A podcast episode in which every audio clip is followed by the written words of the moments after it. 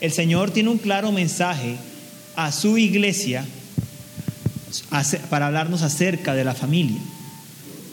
¿Por qué hablar acerca de la familia en el mes de la reforma? El tema común en esta época es hablar acerca de las cinco solas o hablar de las doctrinas de la gracia, tal vez hablar un poco de la justificación por la fe o hacer un poco de apología acerca de la reforma y dar un sermón histórico. Pero ¿por qué hablar acerca de la familia? Bueno, el pastor ya dio grandes razones para ello. En el tiempo de la reforma, que fue eh, el tiempo en que el Evangelio fue redescubierto, el Evangelio volvió a brillar en todo su esplendor entre nosotros, entre la iglesia,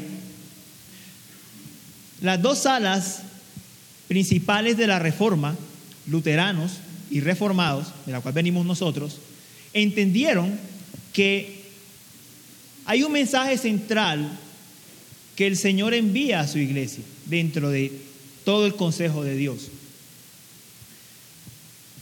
A ver, las dos salas se enfocan en dos aspectos diferentes de la salvación. Esto es muy cierto. Los luteranos, por una parte, están más enfocados en rescatar la justificación por la fe. A quien Dios declara justo una vez, lo declara justo una vez y para siempre. Los reformados, por otra parte, se enfocan más en la soberanía de Dios, en la predestinación y en nuestra unión con el Señor Jesucristo por la obra del Espíritu Santo. Pero a pesar de que los dos tienen énfasis diferentes, tienen algo en común, que niega de plano lo que enseñaba la iglesia en aquel momento. Según la teología romana, católica romana, básicamente somos salvos si acumulamos gracia eh, a través de el tomar o recibir de parte de la iglesia los siete sacramentos. Lo que las dos salas estaban diciendo, luteranos y reformados, es no. Esa no es la manera en la que Dios salva. Y la gracia de Dios no puede ser destruida. A quien Dios salva lo hace una vez y para siempre.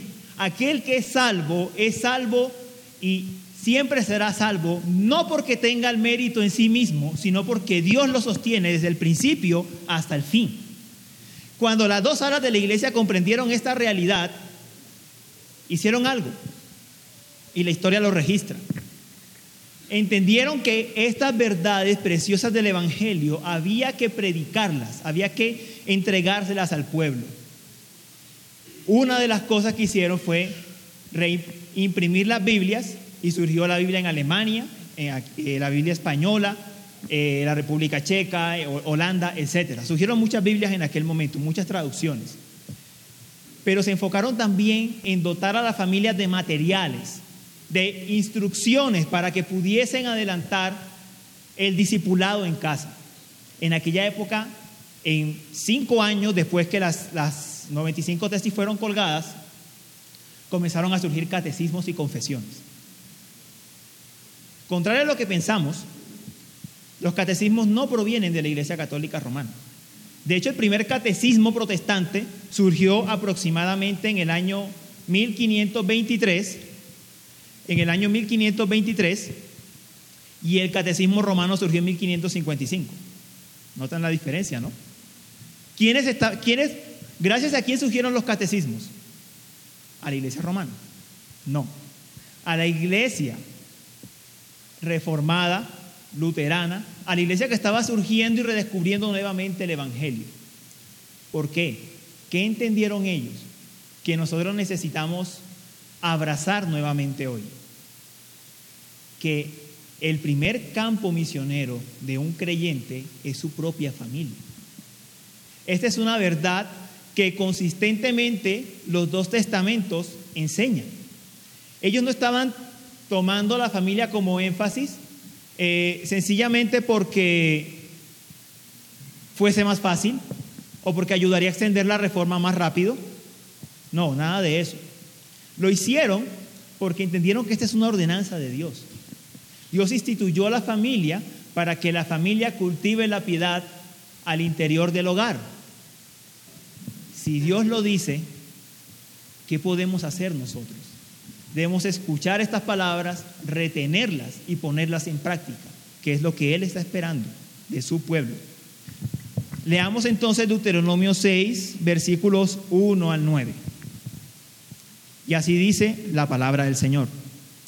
Estos pues son los mandamientos, estatutos y decretos que Jehová vuestro Dios mandó que os enseñase para que los pongáis por obra en la tierra a la cual pasáis vosotros para tomarla, para que temas a Jehová tu Dios, guardando todos sus estatutos y sus mandamientos que yo te mando.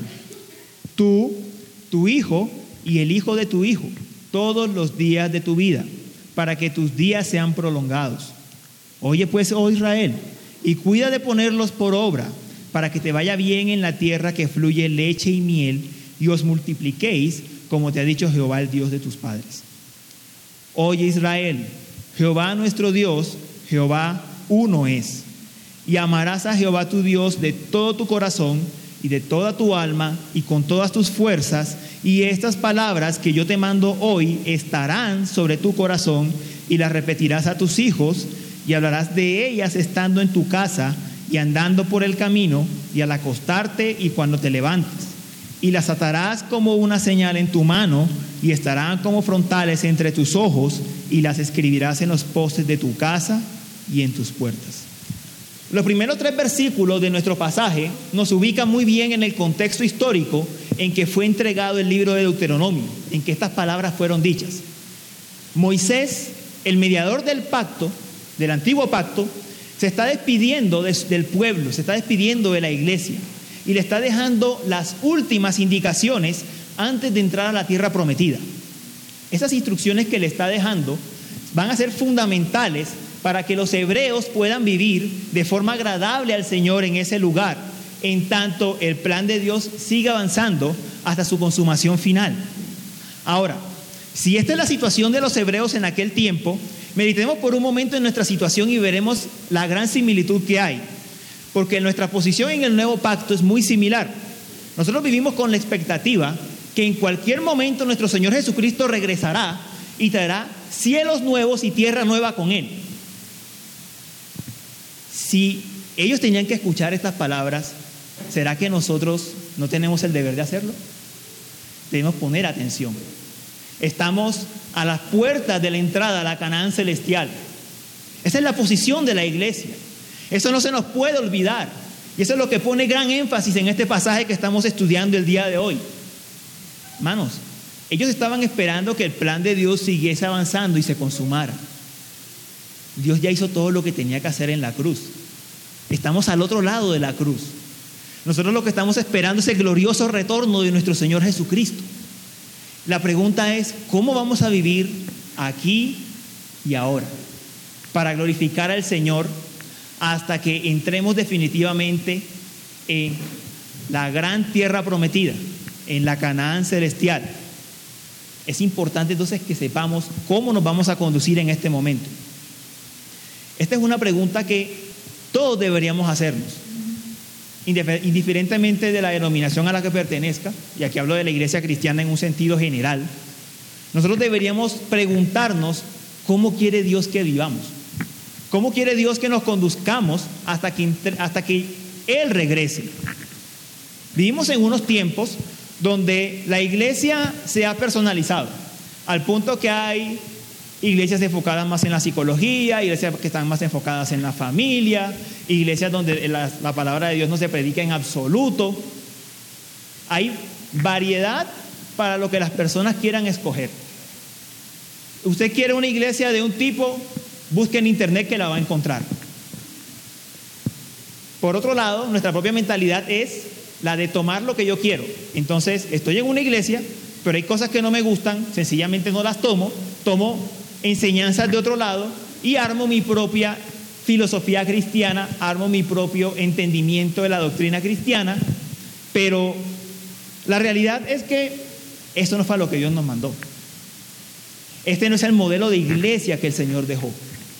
Lo que el Señor quiere es que atendamos sus palabras, lo que Él nos está diciendo.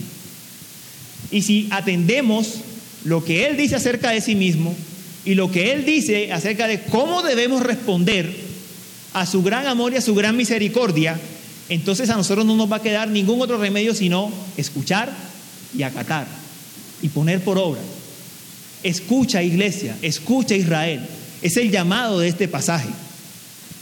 Es así entonces como el pasaje empieza en Deuteronomio 6, versículo 4. Oye Israel, Jehová nuestro Dios, Jehová uno es. Esta corta frase encierra muchísimo. Tradicionalmente ha sido utilizado este pasaje para defender la idea de que Dios es uno en esencia. Cuando hablamos acerca de, de Dios como Trinidad, cuando se nos acusa de que somos politeístas, de que creemos en tres dioses, en esencia lo utilizamos para eso. Pero el pasaje tiene una idea mucho más compleja. Cuando estamos diciendo que Dios es uno, tenemos que entender en el contexto histórico que fue dicho.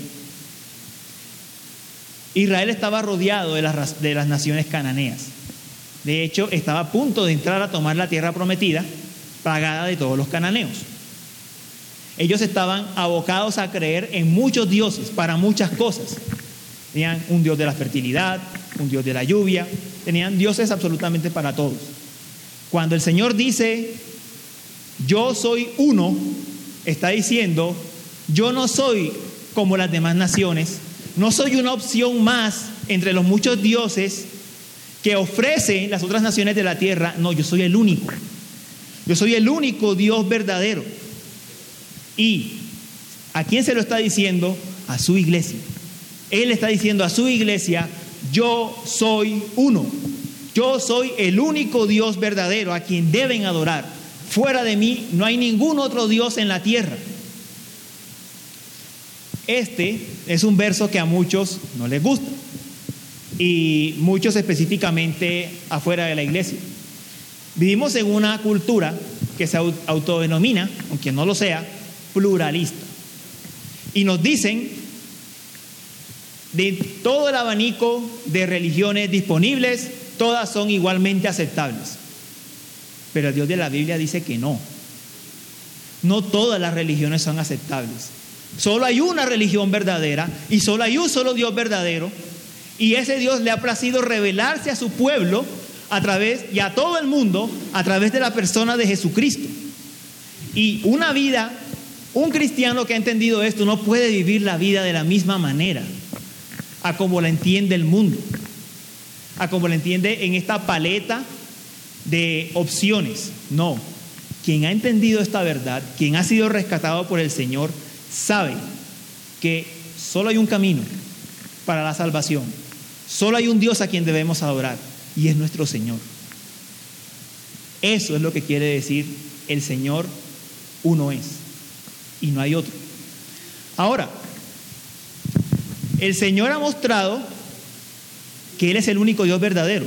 No solamente reclama ser el único Dios verdadero, porque muchas religiones dicen que su Dios es el, es el mejor, o es el único Dios. La característica de nuestro Señor es que Él se ha revelado. Él ha mostrado, Él le ha colocado al mundo una gran pantalla para que todos sepan que el único Dios verdadero es Él. Y esto cambia radicalmente las, las, cosas. Los budistas tienen sus creencias, Mahoma tiene sus creencias, perdón, los islámicos tienen sus creencias, pero ningún Dios ha revelado en la historia con actos redentivos como el Dios nuestro. Ninguno. Solo nuestro Dios ha revelado su propósito y su carácter desde el principio. Él ha desplegado todo su poder para favorecer, para redimir a su pueblo y con eso Él le ha dicho a toda la humanidad, yo soy el único, no hay más. Nuestro Dios reclama ser el único Dios porque Él ha mostrado toda su gloria. Primero salvando a Israel de Egipto y luego redimiéndonos definitivamente en la cruz del Calvario en la obra de nuestro Señor Jesucristo. Por eso Él es el único Dios y fuera de Él no hay otro más. Tal como dice un comentarista, Christopher Wright, y lo voy a citar a modo de resumen, por lo que he dicho en este momento, el texto está afirmando, a diferencia de lo que decían las religiones de los pueblos vecinos, que el Señor es Dios, es nuestro Dios y es un solo Dios. Él es un Dios singular, en integridad, carácter, voluntad y propósito. Por eso es un Dios a quien debemos adorar. Es por quien Él es y por lo que Él ha hecho. Hermanos, nuestro Señor ha demostrado sus claras intenciones al mundo desde el principio. Cuando la primera pareja cayó, ¿qué hizo Dios? Les demostró que necesitaban un sustituto y demostró que Él proveería ese sustituto. Cuando Él llamó a Abraham, le prometió que Él lo bendeciría y que a través de Él vendría la bendición a todas las familias de la tierra. Y de ahí en adelante, hasta nuestros días, la bendición y la maldición de las gentes en el mundo vienen por la relación que tengan con los descendientes de Abraham. Tenemos el mejor, el mejor ejemplo lo tenemos en el propio Israel. Uno de los mejores ejemplos. Faraón oprimió duramente al pueblo de Dios. Ofendió a la simiente de Abraham. ¿Qué hizo Dios? Libertó con mano poderosa, con brazo extendido, a su pueblo de las garras de Faraón. Lo sacó de tierra de Egipto. Y cuando los israelitas comprendieron lo que Dios hizo, cantaron, ¿quién como tú, oh Jehová, entre los dioses? ¿Quién como tú, magnífico en santidad, terrible en loores, hacedor de prodigios? ¿Cuál es la respuesta a todas esas preguntas retóricas? Nadie. Nadie es como Dios. Nadie podía hacer estos actos de redención que Dios hizo por su pueblo. Todos recordamos la historia de Raab. ¿Qué fue lo que dijo Raab cuando vio a los espías? Yo he escuchado lo que el Dios de ustedes hizo en Egipto. Y yo temo por la destrucción que va a venir sobre nosotros. Ese era el evangelio de aquella época. Y entendía que Dios libertó a su pueblo y que ya necesitaba desesperadamente esa redención. Moisés entonces, cuando está sentado con ellos en las planicies de Moab, a punto de entrar a la tierra prometida, le recuerda a Israel que como Dios había amado a sus padres, lo dice en Deuteronomio 4, versos 37 al 39, como Dios había amado a sus padres, escogió a su descendencia después de ellos para echar de delante de ellos grandes naciones que eran más fuertes que ellos y para darle la tierra por heredad. Y que ellos tenían entonces que aprender y reflexionar que Jehová es Dios arriba en el cielo y abajo en la tierra y que fuera de él no hay otro. Lo que Dios ha dicho se ha confirmado con lo que Él ha hecho. Y por, y por eso Él puede clamar, yo soy el único Dios. Uno soy. ¿Cómo comienzan los diez mandamientos que leímos hace un momento? Yo soy Jehová tu Dios que te saqué de tierra de Egipto de casa de servidumbre. Dios le recuerda a su pueblo que Él cumplió con sus promesas del pacto. Es eso lo que ellos creían. Es ahí donde viene esta verdad de que Dios es uno. Dios es, Dios promete, Dios cumple. Y esta verdad, amados, no se aleja para nada de lo que nosotros gozamos ahora en el nuevo pacto. Cuando Dios comenzó a anunciar el nuevo pacto a través de los profetas en el Antiguo Testamento, había una cosa que él decía una y otra vez y la repetía a su pueblo, que él quería hacerle bien a su pueblo de toda su alma y de todo su corazón.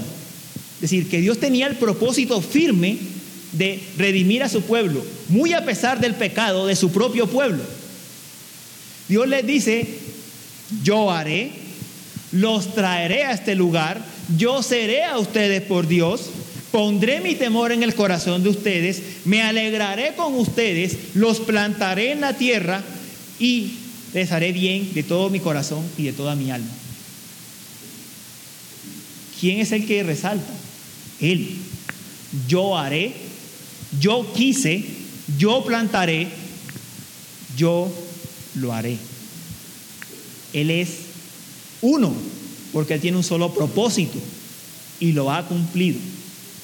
Y esta verdad que para la generación del exilio fue tan esperanzadora y tan motivadora, debe encender nuestros corazones en esperanza viva.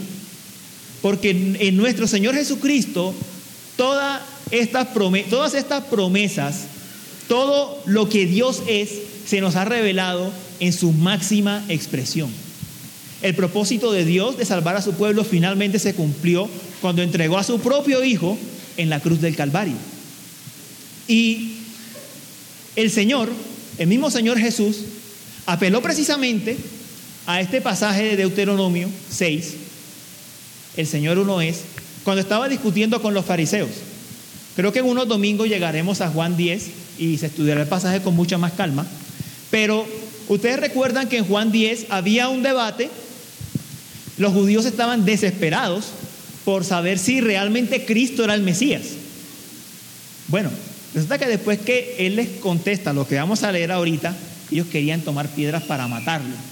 ¿Por qué? Porque ellos comprendieron lo que el Señor les estaba diciendo. Vamos por un momento a Juan 10, versículos 22 al 30. Celebrabas en Jerusalén la fiesta de la dedicación. Era invierno. Y Jesús andaba en el templo por el pórtico de Salomón. Y le rodearon los judíos y le dijeron, ¿hasta cuándo nos turbarás el alma? Si tú eres el Cristo, dínoslo abiertamente. Jesús les respondió, os lo he dicho y no creéis. Las obras que yo hago en nombre de mi Padre, ellas dan testimonio de mí. Pero vosotros no creéis porque no sois de mis ovejas, como os he dicho. Mis ovejas oyen mi voz y yo las conozco y me siguen. Y yo les doy vida eterna y no perecerán jamás, ni nadie las arrebatará de mi mano. Mi Padre que me las dio es mayor que todos y nadie las puede arrebatar de la mano de mi Padre. Yo y el Padre, uno somos. Estas son las palabras de Deuteronomio 6. Él está revelando que Él es el único Dios verdadero.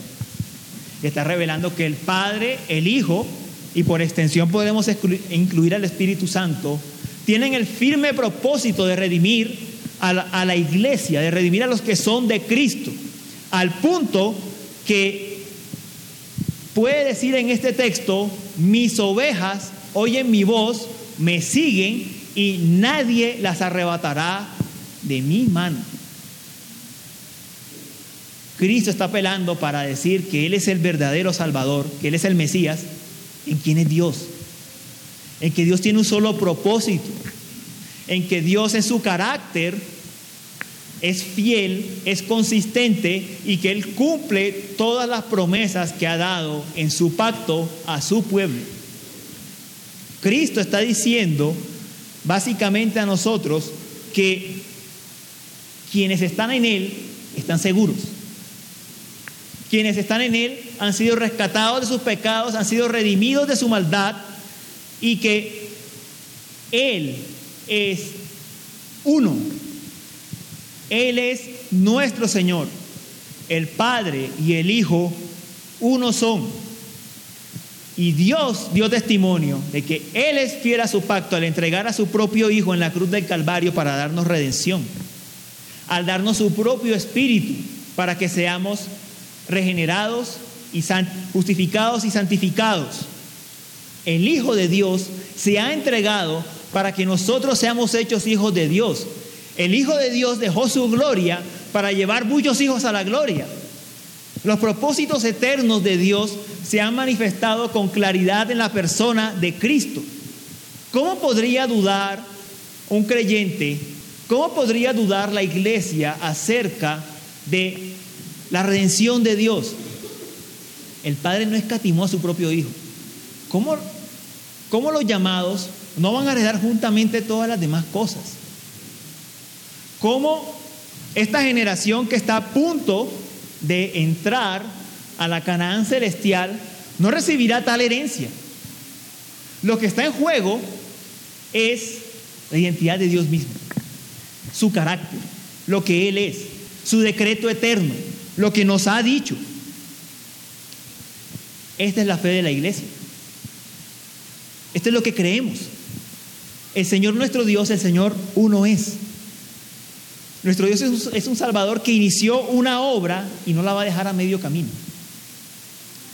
Su nombre está comprometido, su gloria está comprometida, Su testimonio a un mundo caído y corrupto está en juego.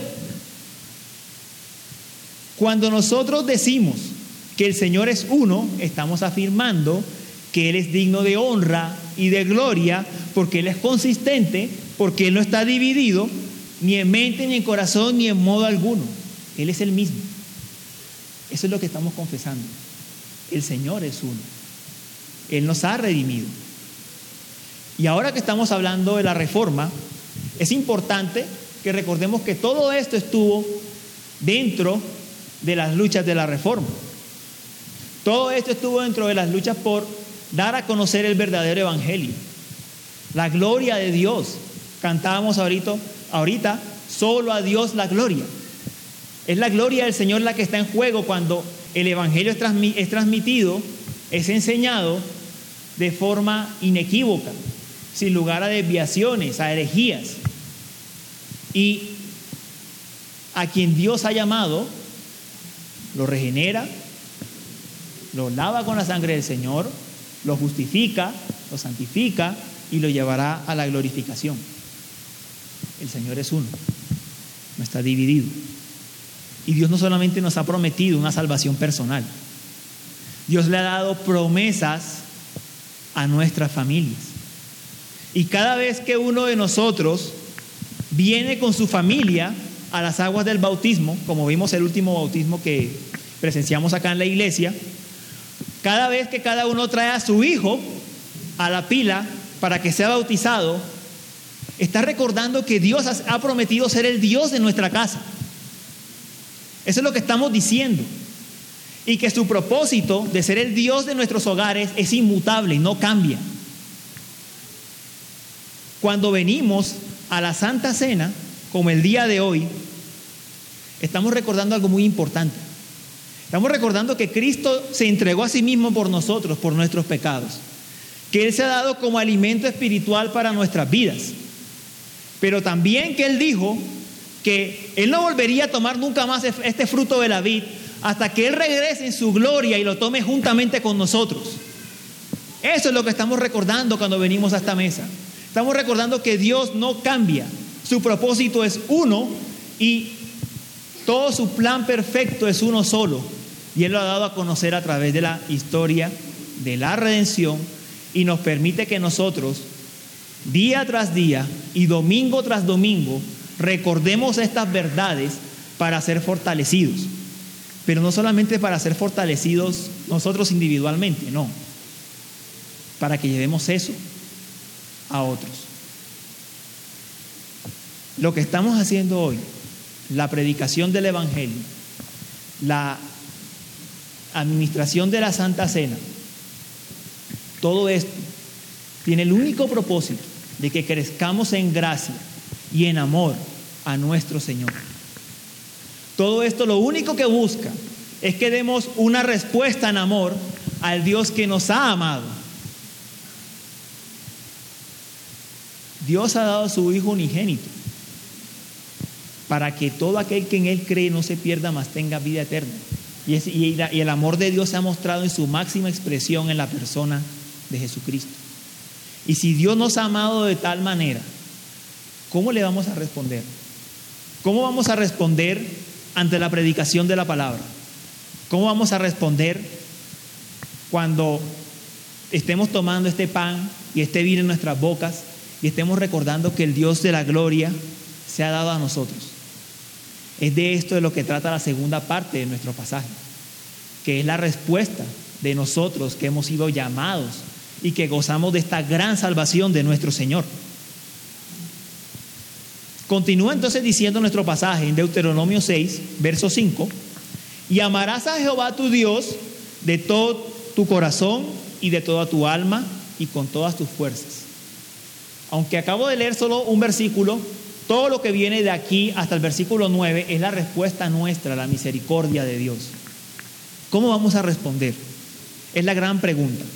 Si Dios ha mostrado su propósito, su ser, su esencia, su plan y la ha cumplido en la historia y en nuestras propias vidas, ¿cómo nos vamos a relacionar con Dios a partir de este momento? Calvino decía en su sermón sobre Deuteronomio como Dios en su bondad misericordiosa se nos da a nosotros, también a nosotros nos corresponde darnos a Él. Ese es el resumen de todo el asunto.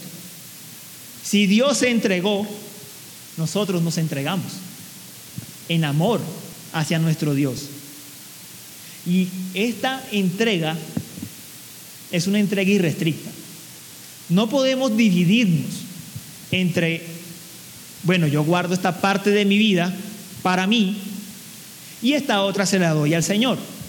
No, el pasaje que nos dice, de todo tu corazón, con toda tu alma, con todas tus fuerzas. No es que esté dividiendo al ser humano en tres, no, eso no es lo que quiere decir el pasaje. Lo que nos está diciendo es que todo lo que somos le pertenece a Dios. Todo lo que somos debemos darlo en amor y agradecimiento al Señor.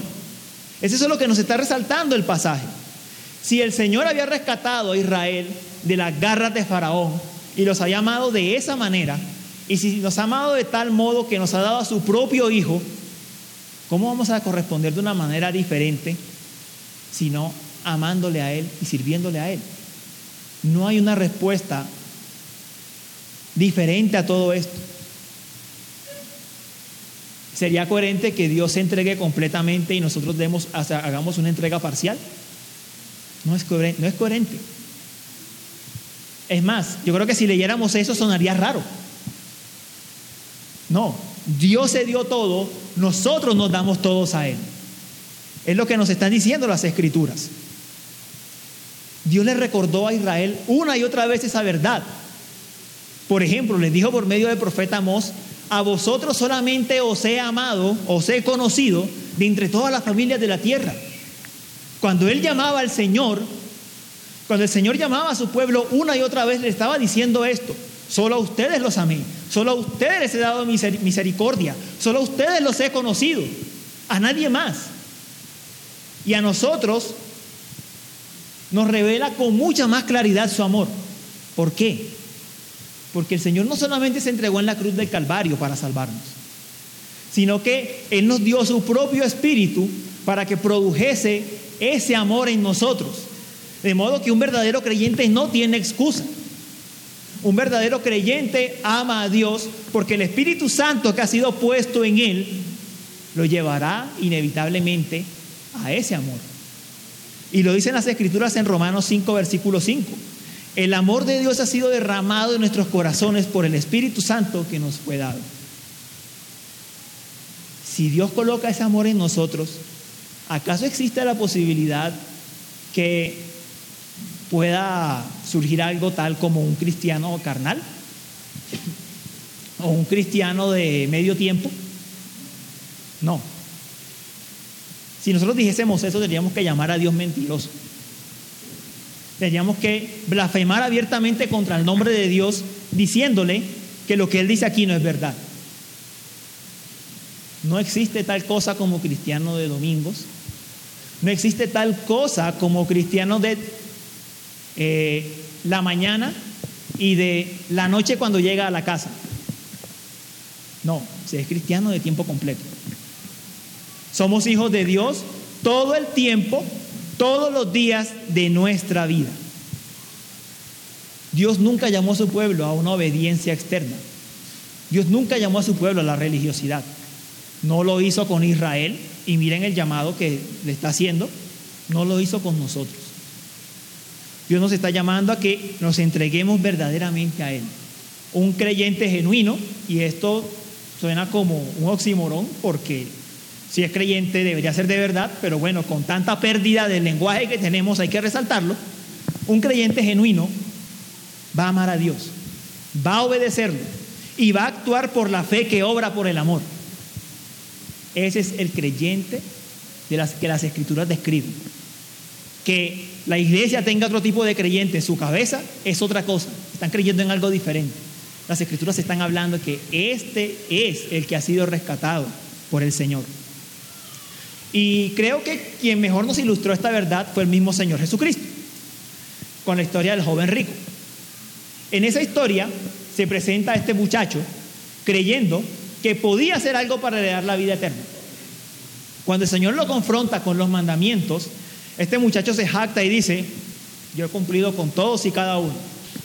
Resulta que el Señor lo lleva un poquito más allá y le muestra que él tenía otro Dios en su corazón, que en su caso eran las riquezas. Bueno, ¿qué es lo que nos enseña el pasaje? Esencialmente. Amar a Cristo no es un asunto de estar dividido, ni de guardar muchos dioses para nosotros, ni muchos ídolos. De hecho, el pasaje dice después que Pedro pregunta, ¿y quién podrá hacer esto? Y el Señor dice, lo que es imposible para los hombres es posible para Dios. Esta es la obra que Dios hace en su pueblo. La fe cristiana no es un asunto de ser balanceado, equilibrado, ecuánimo. Olvidémonos de nuestra prudencia, hermanos. Nosotros no hemos sido llamados a confiar en nosotros mismos. Por el contrario, estamos llamados a desconfiar de nosotros y de nuestro corazón engañoso. Hemos sido llamados a que de una vez por todas nos demos cuenta que nuestra prudencia, que nuestra inteligencia ante los ojos de Dios no es más que necedad. Hemos sido llamados entonces a que tenemos que reconocer o somos de Cristo o no lo somos. Nadie puede decir, yo soy, esta parte de mi vida es de Cristo, esta parte no, porque quien hace esto no está siendo gobernado por el Espíritu Santo y todavía está en su mentalidad carnal. Y las escrituras dicen que para la mente carnal es imposible agradar a Dios porque no se sujeta a la ley de Dios ni tampoco puede. Nadie puede servir a dos señores porque amará al uno y aborrecerá al otro. No hay forma de estar divididos. O somos de Cristo o no lo somos. O somos de Dios o no lo somos. O le amamos o no le amamos. Ahora, ¿cómo se hace esto en términos prácticos? Y el Señor en nuestro pasaje es muy pedagógico. El Señor quiere llevar a su pueblo al punto que entienda qué significa amarlo a Él. El Señor no quiere dejar una instrucción etérea para que cada uno de nosotros se imagine cómo se ama a Dios. No, el pasaje entra en analizar un poco sobre cómo se hace eso en la vida práctica. En israelitas comunes y corrientes que tenían que ir al campo, tenían que ir a sembrar en jornadas de trabajo bastante duras, por cierto. En cristianos de la iglesia que tienen que ir a una empresa a trabajar y vivir en el mundo cotidiano. ¿Cómo se hace eso? Bueno, no se hace, para hacer el contraste, yendo cada ocho días a la iglesia y para presentarnos aquí de forma impecable. Tampoco se hace asistiendo a esos trances hipnóticos que se llaman alabanza y adoración que están por allá afuera. No, no se hace de ninguna de las dos maneras. La forma en que esto sucede es cuando nos entregamos al Señor en fervor sincero, ponemos toda nuestra confianza en Él, le damos todo lo que somos y le servimos con gratitud. Porque habiendo sido librados nosotros de nuestros enemigos, podemos servirle sin temor, en santidad y en justicia todos los días de nuestra vida. No perfectamente, es verdad. Aquí no estamos haciendo un llamado al perfeccionismo. Nuestra obediencia no es perfecta, pero si es sincera, es consciente y es intencional. A ese nivel de entrega ha sido llamado el cristiano. Yo obedezco conscientemente yo obedezco intencionalmente. ¿Cómo vamos a responder a las infinitas misericordias de Dios? Lo dijo Pablo, entregándonos a Él en sacrificio vivo, santo, agradable al Señor. No hay otra forma. Este tipo de amor genuino, de gratitud hacia Dios, es lo que nos lleva a amar a otros. Y el Señor lo enseñó cuando le preguntaron por el, cuál es el mayor de los mandamientos. Él dijo, el mayor es amar a Dios y hay uno semejante a este, que es amar al prójimo. noten que le hicieron la pregunta acerca de uno y él respondió con los, con los dos mandamientos uniéndolos. Eso es lo que va a ocurrir en la vida de una persona verdaderamente transformada. Del amor a Dios que ha recibido, inevitablemente va a amar al prójimo. Y la pregunta es, ¿quién es nuestro prójimo más cercano? Nuestra casa. Los que están rodeándonos todos los días de nuestra vida. Ese es el prójimo que tenemos allí al lado que nos ofende, al cual ofendemos, con el que tenemos roces, también tenemos una relación de profundo amor y afecto. Ese es nuestro prójimo. Lo tenemos ahí al lado. Y entonces, ¿cómo vamos a responder a Dios en su gran misericordia, en el amor que nosotros debemos darle a nuestra familia? Aquí nos coloca el Señor el desafío. Bueno, primero, a este Dios que yo he amado, quiero conocerle. Eso es lógico apenas. Yo querré conocerle. Querré que, querré que sus palabras estén en mí, moren en mí. Queremos convertirnos en tabernáculos de la palabra de Dios, que la palabra de Dios ande en todo tiempo con nosotros, que la palabra more en nosotros por la obra del Espíritu Santo. Eso es lo que va a pasar. Como se lo dijo a su pueblo, siguiendo con nuestro pasaje. Y estas palabras que yo te mando hoy estarán sobre tu corazón. Las palabras que el pueblo había escuchado tenían que retenerlas, guardarlas para sí. Debían mantener la instrucción en sus corazones. Tenemos el Salmo 1, el Salmo 19, el Salmo 119 hablándonos ampliamente sobre lo que este mandamiento significa, sobre lo que mantener las palabras de Dios es para nosotros. Las palabras tienen que ser nuestra, nuestra meditación, deben ser aquello que guíe nuestros caminos. De nosotros se pide que nos regocijemos en los estatutos de Dios y que no nos olvidemos de sus palabras. Ahora, si entendemos esto, desde el contexto de nuestro pasaje, recuerden que estamos hablando de un pueblo que ha sido redimido de Egipto, recibieron la ley en el monte Sinaí, el Señor está diciendo algo importante. ¿Cómo fue dada la ley? En dos tablas de piedra. ¿Las dos tablas de piedra son suficientes? No. La ley que estaba grabada en piedra tenía que ser grabada en los corazones de cada uno. Eso es lo que el Señor nos está tratando de decir. El pacto había sido hecho e instituido, sí, pero eso no era suficiente para vivir dentro del pueblo de Dios de la manera que Dios nos está pidiendo, de acuerdo a sus demandas. El Señor nos dice que esa ley que fue grabada en piedra tiene que ser grabada en las tablas de nuestros corazones. Y si, lo vemos desde el resto del Antiguo Testamento, muy claramente el Salmo 119, 18 nos dice que es el Señor el que abre los ojos y nos muestra las maravillas de su ley. ¿Es la obra de quién? De el Espíritu Santo obrando en los creyentes. El Espíritu es quien toma esas palabras y las aplica y hace que podamos andar con ellas, vivir con ellas y andar con ellas en todo tiempo. En las épocas de avivamiento, esto es lo que surge, un amor por la palabra. El pastor tocó al principio el hecho de que la Biblia fue traducida en muchos idiomas en la época de la Reforma. ¿Por qué? Porque esa es la obra que hace directamente el Espíritu Santo. El Espíritu Santo va a llevarnos inevitablemente a la palabra de Dios.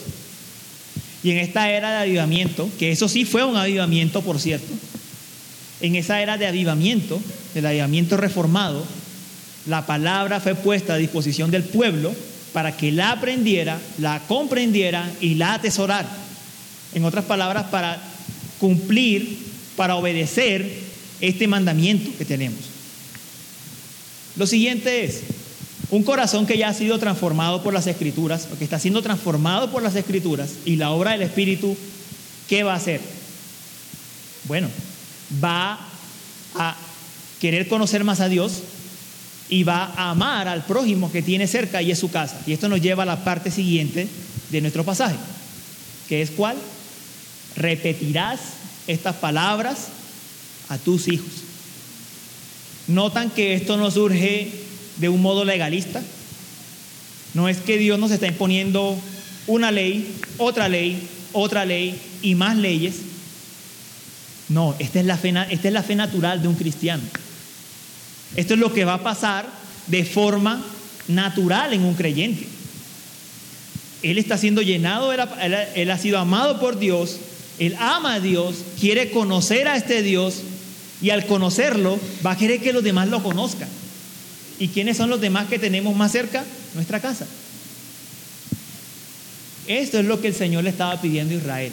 Ámenme a mí, conózcanme a mí y entonces, solo entonces, vayan y repitan a sus hijos las palabras. Este celo por el discipulado, entonces, va a hacer que nosotros queramos responder con la instrucción de nuestra familia. Si nos ha sido entregada la perla del gran precio, ¿será que acaso no queremos pasársela a nuestros hijos? Eso es lo que queremos hacer. Que nuestros hijos tengan también esa gran perla. Si hemos recibido una gran herencia incorruptible, incontaminada e inmarcesible, ¿no queremos que nuestros hijos también la reciban? Hermanos, los padres del mundo, los padres que aman a sus hijos apenas en el afecto natural, le dan a sus hijos lo que ellos consideran más valioso. Un padre que es empresario, ¿en qué educa a su hijo? En hacer empresa, en hacer negocios. Y, al final vemos que este hijo, a menos que no, no ocurra algo y se desvíe, o termina trabajando para la empresa de su padre y se convierte en el nuevo dueño, o forma su propio negocio. En nuestra cultura, los padres que consideran que la educación es lo más importante, ¿qué hacen por sus hijos? Bueno, trabajan mucho al punto de trabajar horas extras, de hacer trabajos independientes, con tal de darle a sus hijos un buen colegio, de dotarles de buenos equipos para que puedan estudiar, computador, libros, todo lo que necesiten, e incluso poder ahorrar para pagarles la universidad. Hermanos, el mundo es más coherente que nosotros. El mundo es más coherente. Los padres del mundo le entregan a sus hijos lo que saben que para ellos es más valioso. ¿Y nosotros qué vamos a hacer con nuestra herencia? ¿A quién se la vamos a dejar? Si es una riqueza infinita, ¿cómo no, cómo no se la daremos a nuestros hijos? Si nosotros de verdad creemos que esto es lo más importante, que de esto depende la vida y la muerte, ¿cómo no le vamos a dar la palabra del Señor a nuestros hijos? ¿Cómo no nos vamos a esmerar diligente y arduamente para que nuestros hijos aprendan las palabras del Señor? para que sean discipulados, para que lleguen a la fe. Hermanos, muchos padres están dispuestos a trabajar horas extras todos los días, a reventarse de trabajo, para que sus hijos tengan lo que es más valioso en su concepto. ¿Será que nosotros no podemos hacer un esfuerzo en casa para darle a nuestros hijos lo que nosotros consideramos que es más valioso? Ese, esa es apenas la muestra de amor más natural que debe surgir hacia nuestra familia. Yo amo a mi familia, yo le doy lo mejor. ¿Y qué es lo mejor para mí? Dios y su palabra. Y me esfuerzo diligentemente en hacerlo. ¿Es fácil? Los que son padres aquí lo hacen saben que no es fácil. No es sencillo. Hay agotamiento, surgen muchos planes, la agenda se, descontrola. Todo eso pasa. Y pasa en todos los hogares cristianos. No crean que son los únicos. En todos pasa. Pero el punto es, ¿qué consideramos más importante? ¿Y a qué le estamos dando más prioridad? ¿Cuál es nuestra herencia? ¿Qué es lo que le podemos dar a nuestros hijos? Dios y su palabra. Eso es lo mejor que podemos darle a ellos. Ahora, ¿Cómo se da esta instrucción? Bueno, el Señor aquí lo sigue, lo continúa diciendo, ¿no? El Señor no nos deja que nos imaginemos cómo debe ser esto. Creo que si usted quiere una versión más ampliada de todo esto, tiene que escucharse toda la serie de discipulado que se ha hecho en escuela dominical, porque yo apenas voy a tocar unos pocos puntos. El Señor dice esencialmente que estas palabras se hablarán estando en casa y andando por el camino y al acostarte y al levantarte. En términos modernos, ¿esto qué significa? Hay que dar instrucción instrucción en el culto familiar sobre la palabra, de la palabra, y hay que hablar situacionalmente acerca de la palabra. Es lo que el Señor nos está diciendo. Si nosotros descuidamos uno de los dos deberes, probablemente algo podrá salir mal en el proceso. Necesitamos ser diligentes en instruir, necesitamos ser diligentes en llevar cautivo el pensamiento de nuestros hijos en cualquier situación a la obediencia a Cristo. Viendo un programa de televisión, ¿qué creen que es la solución? ¿Apagar el televisor? No. Siéntese con su hijo y dígale por qué eso es pecaminoso. Dígaselo. ¿Acaso él no es un ser humano que puede entender? Él no es una mascota, no es un animalito. Él fue criado a imagen y semejanza de Dios. Por tanto, tiene entendimiento, puede entender. Explíquenle. Claro, hay situaciones que son extremas, hay programas que son demasiado fuertes. Pero me refiero a que si inevitablemente usted pasó el canal y está dando una película con algún contenido violento, usted puede explicarle a su hijo. Porque está mal. Y luego sí pasa el canal. Tiene que aprovechar los momentos que Dios le está otorgando para instruir a su hijo. En pocas palabras, se trata de vivir bajo aquel lema reformado de vivir nuestras vidas de cara a Dios. Estamos en su presencia todo el tiempo. Y tenemos que aprovechar todos los momentos que tenemos para que las mentes de nuestros hijos sean moldeadas al carácter de nuestro Señor Jesucristo para llevar sus pensamientos cautivos al Señor. Ahora, algunos pensarán con respecto a la instrucción más, más formal, en culto familiar, es que yo no tengo dones de enseñanza, es que yo no tengo la capacidad de, no tengo la oratoria. Bueno, yo le quiero hacer una prueba y lo quiero retar. Probablemente cuando salgamos de aquí eh, no, no porque su hijo no pueda, sino por mi propia incapacidad para explicar, su hijo no va a entender muchas de las cosas que acabo de decir. Y le va a preguntar, ¿qué fue lo que él dijo? No entendí. Y si usted le dice, le aseguro que su hijo va a decir, ah, ahora sí entendí. ¿Por qué? Porque solo ustedes, padres, saben cómo llegar al corazón de sus hijos. Solo ustedes saben cómo instruir a sus hijos. Hermanos, las relaciones familiares, los afectos naturales que tenemos con nuestros hijos son esenciales en la instrucción. Y eso suple nuestras muchas carencias si acaso tenemos inseguridades y miedos porque no podamos instruir formalmente.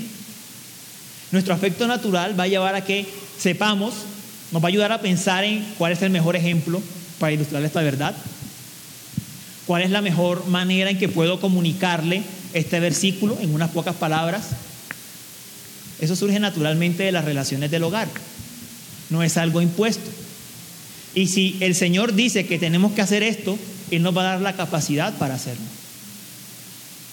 Porque el Señor quiere que hagamos esto con sus hijos, con los hijos que Él ha puesto en nuestro hogar para que sean discipulados y lleguen a la fe. Ahora, con respecto a esto, la oración familiar se, constituye en, en las dos formas, tanto formal como en la educación situacional, en algo fundamental. Pensemos en esto por un momento. Israel, libertado de Egipto, sentados en las planicies de Moab, luego llegan a la tierra prometida. Ellos no tenían televisión, no tenían computador, tampoco radio, ellos no eran tan bombardeados por el mundo como nosotros hoy. Y sin embargo, ellos reciben esta instrucción y se les dice, repetirás estas palabras a tus hijos. Y si ellos se encontraban en una situación más tranquila, de hostilidad, de la hostilidad del mundo, ¿cuánto más nosotros? Que estamos siendo atacados todo el tiempo, que estamos recibiendo información anticristiana que abiertamente trata de destruir los valores de nuestra fe. Tenemos que poner más diligencia a estas palabras nosotros aún hoy en día. Incluso ser más recursivos a la hora de que el ambiente, el entorno de nuestros hijos sea un entorno saludable. Dios nos va a demandar esto también. En algunas épocas de Israel los padres fueron muy fieles en hacer esto, en otras no tanto. El punto es que si el Señor nos ha mandado, debemos obedecer, acatar y ser muy cuidadosos a la hora de hacerlo. Registrando un poco de historia, como para ir cerrando. La reforma empezó en el siglo XVI, ¿verdad? La confesión de fe de Westminster o la asamblea de Westminster, ¿cuándo fue? En el siglo XVII. ¿Cuánto tiempo pasó aproximadamente? Un siglo, ¿verdad? ¿Qué creen que pasó en ese siglo? ¿Por qué la reforma pudo llegar a ese punto tan alto como fue la asamblea de Westminster, de la cual nosotros recibimos nuestra confesión y catecismo? ¿Por qué? Porque hubo padres diligentes que hicieron lo que tenían que hacer. Esos son los héroes anónimos de la reforma, los que nadie menciona, los héroes que a lo mejor nunca vamos a saber sus nombres. Pero gracias a la labor de padres esforzados, la reforma avanzó. Padres que silenciosamente en su casa se sentaban con sus hijos, oraban y les enseñaban la palabra. Esa fue la generación siguiente a la de los primeros reformadores que finalmente llegó al punto de la confesión que nosotros gozamos hoy. ¿Puede hacer una diferencia la instrucción familiar? Yo creo que la historia lo está diciendo. La instrucción familiar puede hacer toda la diferencia. Nosotros estamos viviendo en una época en que este resurgir reformado apenas está iniciando. A veces nos desesperamos, nos exasperamos cuando vemos que las cosas no están surgiendo como nosotros creeríamos que ya deben suceder. Nos desesperamos con, los con esos debates tan aburridores que en Facebook todos hemos visto. Pero,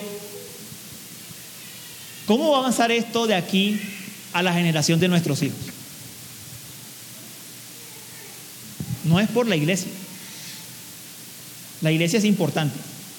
Pero me refiero a que este edificio de cuatro paredes puede desaparecer en cualquier momento. Podría pasar. ¿Cómo va a ser legado esto de padres a hijos? ¿Cómo la siguiente generación va a cultivar los mejores frutos de esto que ha comenzado a surgir?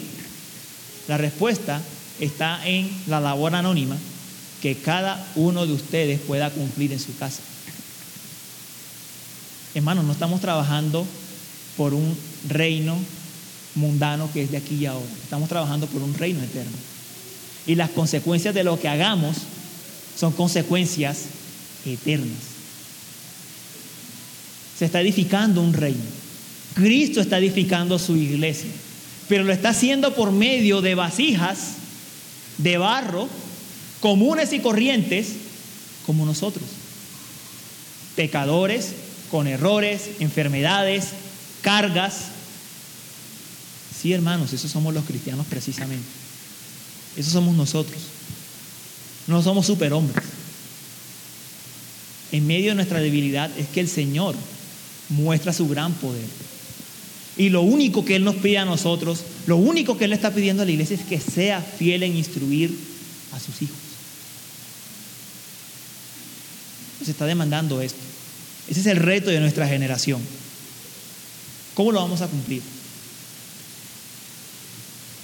Sobre este tema había encontrado un comentario, no lo voy a decir todo, que hacía Jonathan Edwards. Una vez él dijo en un sermón, en primera de Samuel, hablando de los hijos de Eli, nosotros hemos tenido muchos debates entre nosotros, hablando de todas las alas de la, de la, fe, de la fe protestante.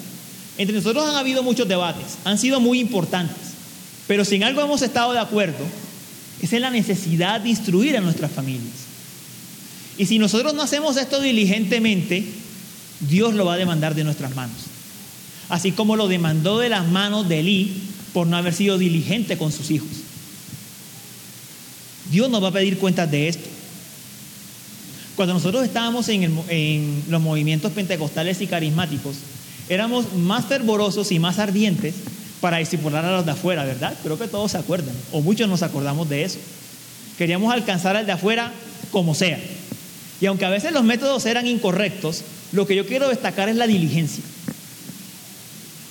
Tenga en cuenta que usted tiene, usted a veces usted no va a tener que dar muchos pasos para encontrar un campo de discipulado. Lo tiene ahí en su casa. Lo tiene sentado al lado suyo viendo la televisión. O lo tiene al frente suyo en la mesa comiendo. Ahí está su discípulo. Ahí está su esposa. Están sus hijos. Madres, ahí están sus hijos. Ahí está el campo al que hay que ir. Estos son los corazones que hay que cultivar.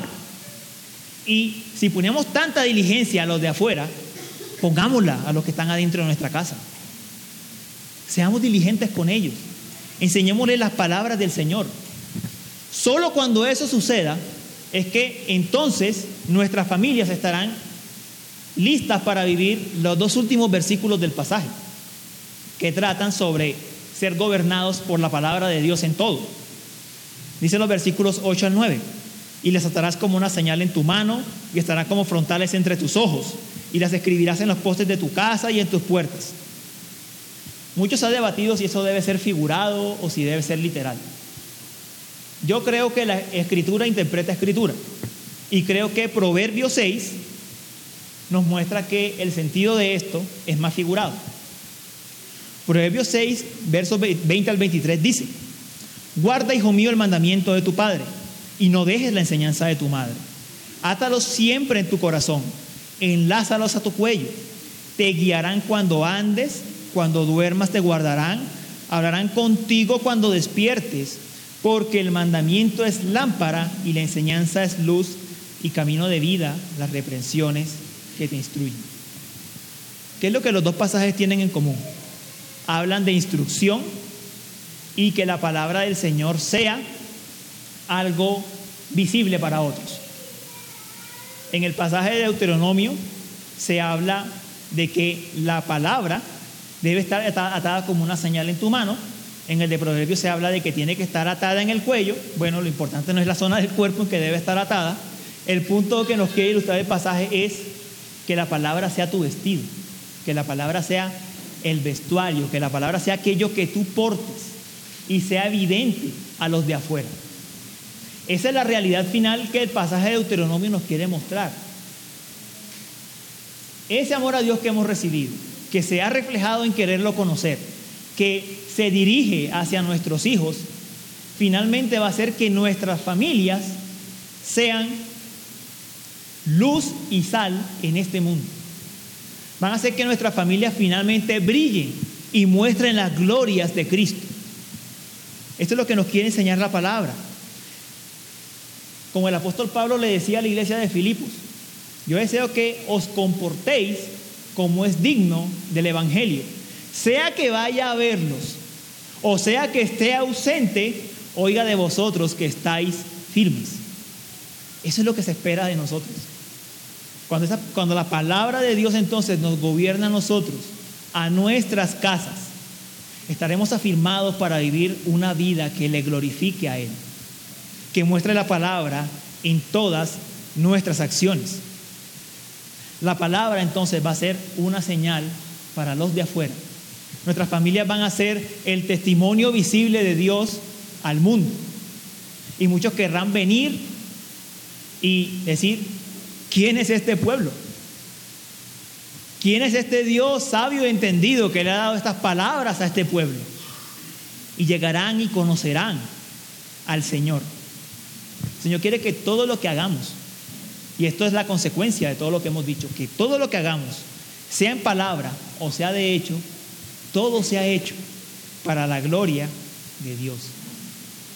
Ahora, para terminar, si entre nosotros, luego de haber escuchado toda esta enseñanza, entre nosotros hay, hay personas que no han creído en el Señor, tengo que decirles algo a modo de aplicación final sus hogares son un desastre.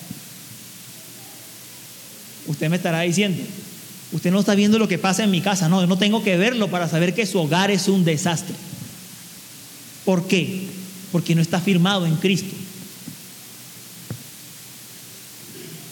Todos los esfuerzos que usted esté haciendo fuera de Cristo simplemente son vanidad, son pasajeros.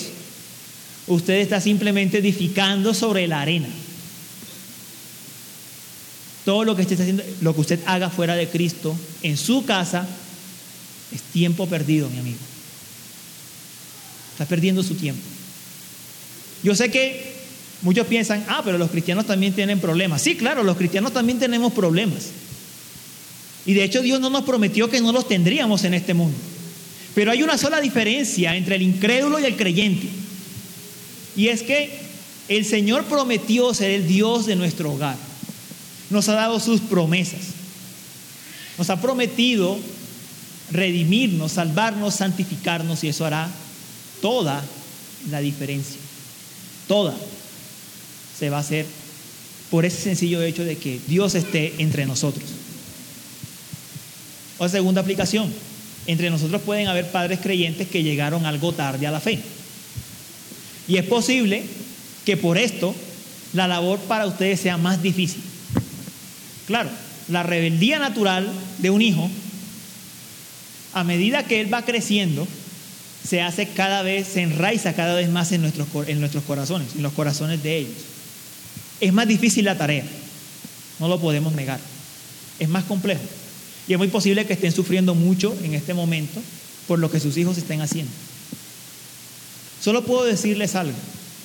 Tal vez ya no tengan los recursos eh, de tener a un niño pequeño, poderlo instruir en la fe desde los primeros años, ya es mayor. Con todo, el Señor es fiel y misericordioso. Siga aconsejando, siga clamando y espere la misericordia del Señor. Es lo único que puedo decir al respecto.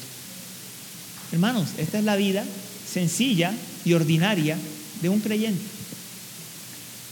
Esta es la vida simple de un creyente pero que tiene extraordinarios efectos eternos. Sé que muchos han podido caer ya en la rutina del altar familiar, se ha vuelto una costumbre, un rito. La instrucción es algo tan ordinario que pierde su sabor especial. De todos modos, piense que estas fueron las instrucciones que le dejaron al pueblo antes de entrar a Canaán. Estas son las instrucciones nuestras antes de entrar a la Canaán celestial. Estamos esperando a Cristo. Él ha hablado. Nosotros debemos obedecer. Debemos aprender las lecciones de los que nos precedieron. Debemos escuchar lo que el Señor ha dicho en su palabra. Y si usted necesita nuevas motivaciones para continuar en su labor en casa, yo le pido que vaya ese texto, léalo nuevamente y vuelva a encontrar la motivación. Recuerde a Cristo. La motivación para tener un altar familiar no es otra sino Cristo, su salvación, su redención, como Él ha prometido ser nuestro Dios de principio a fin, nos ha redimido. No hay otra motivación para instruir a nuestras familias. No hay otra fórmula. Aquí podemos pararnos a inventar las cinco fórmulas para lograr que nuestros hijos eh, despierten el interés en el Señor o algo parecido, pero no. La fórmula de la Biblia es esta. Ama a Dios porque Dios te ha amado, atesora su palabra y dásela a los de tu familia. Y entonces viviremos en una familia gobernada por la gracia del Señor. Esperamos que este mensaje haya sido edificante para tu vida.